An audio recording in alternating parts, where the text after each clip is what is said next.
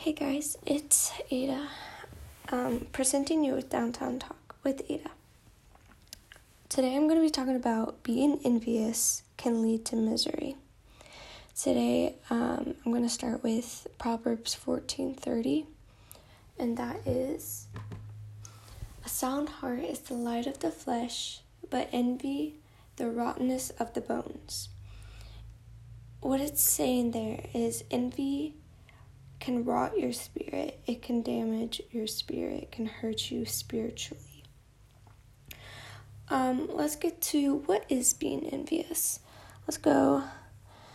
And being envious is a feeling or showing of a desire to have what someone else has.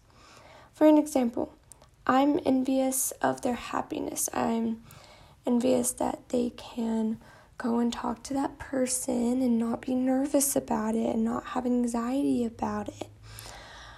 Being envious is it's not fun. It hurts you. It can hurt you physically and mentally. Um I recently went through a stage of being envious to towards people who I did not even know people on Instagram that I follow, and um, I had to unfollow them for my sake. Not because they did anything, because they didn't do anything. Just so I could kind of clean out my mind and realize, like, hey, like, I do not need to be envious of this person. They have not done anything. I have been envious of people on Instagram with how many followers they have or how many likes they have or that how like how they look even. It's not a fun place to be envious of others because it takes your happiness away. It takes that joy that God gives you away because you're replacing that joy with envy. Being envy being envious is one of the seven deadly sins. Now, that does not mean that you're to die the moment you're envious of something. Does not mean that you're to get killed the moment you're envious of others. What it does mean though is that it can hurt you or kill you spiritually. It mentions that in Mark 7 21 through 22. And Mark 7 22, it mentions being envious is one of the seven deadly sins. And I'm sorry, my voice is like very graspy. It's late at night. but um what what can envy do? What what's the what what does how does envy affect you? Um, it can make you feel irritate like irritatable towards others, um, towards yourself even. It can make you feel angry. Um, I would like be on Instagram and I'd start getting envious of all these people on Instagram about how many likes and how many followers they have and everything. And I would just put my phone down and just stare at my ceiling and I'm just like man why like why am I envious of this person? Um it's it's not a fun thing because you get really angry towards the world towards yourself even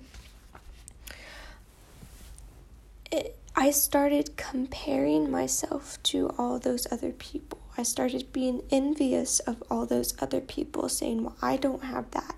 I'm wishing I had that. I don't have that. Why do they have that and I don't have that? I started comparing myself and I found myself in a state of anxiety. I found myself in self in a state of anger, of being irritable. It was not fun. Uh, it made me drift away from God and it, it made my relationship with God not good. It put me in a dry spell for months, for I th- like almost half a year. if I'm gonna be exact. And it, I felt anxiety. I felt anxious for no reason. I felt like I had to be perfect 24 7 and that if I wasn't perfect 24 7, that no one was gonna like me. I felt like I had to be like those people on Instagram. I had to have that many followers and that many likes in order for people to actually care and look at my content that I have for them. Envious and comparing yourself towards others, it can make you feel like you have to be perfect all the time. Envy can hurt you both mentally and physically. How you can help with envy. So, I have learned that whenever envy comes, this is what I have done personally to help me deal with envy and comparing myself towards others. Say, whenever you look at someone and what they have, and you start being envious of them and saying that I wish they didn't have that because I don't have that. Kind of boost them up, even though you're not talking to them, or maybe you even are talking to them. Um, but even if you're not talking, be like, you know what? No, I am happy for them. I'm happy that they have that. I'm happy that they are in that relationship. I am happy that they got their first house and they got their first car. I'm happy for them. Switch what you're saying to the opposite. Instead of being envious, congratulate them, even if they can't hear it. There's been some people that I just I look up to and I'm like, man, like they're so nice and like um they have such a good fashion statement. Like i could i could never do that and i'm envious of them that they can do that. And i've caught myself in those situations and i'm like you know what? I'm going to go up to them and i'm going to compliment their outfit and i do and it makes me feel better and not as envious of them. It doesn't it takes away that envy because what you're doing is you're tricking your mind. And I talked about this a lot with anxiety and all that stuff. You're tricking your mind into thinking that you're not envious of them. Obviously, don't lie. Don't be like, I love your outfit whenever you hate their outfit or anything. But compliment them. Say something good about them. Congratulate them.